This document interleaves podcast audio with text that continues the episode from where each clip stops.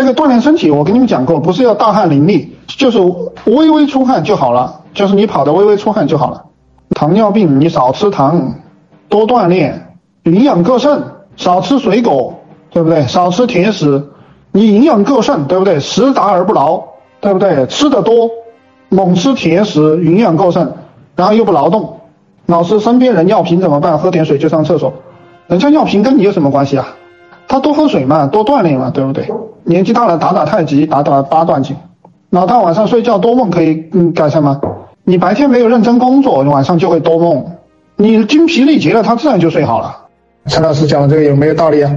想学更多吗？去评论区打六六六，我会送您一份女老板如何找到有钱男人电子书，每天更新。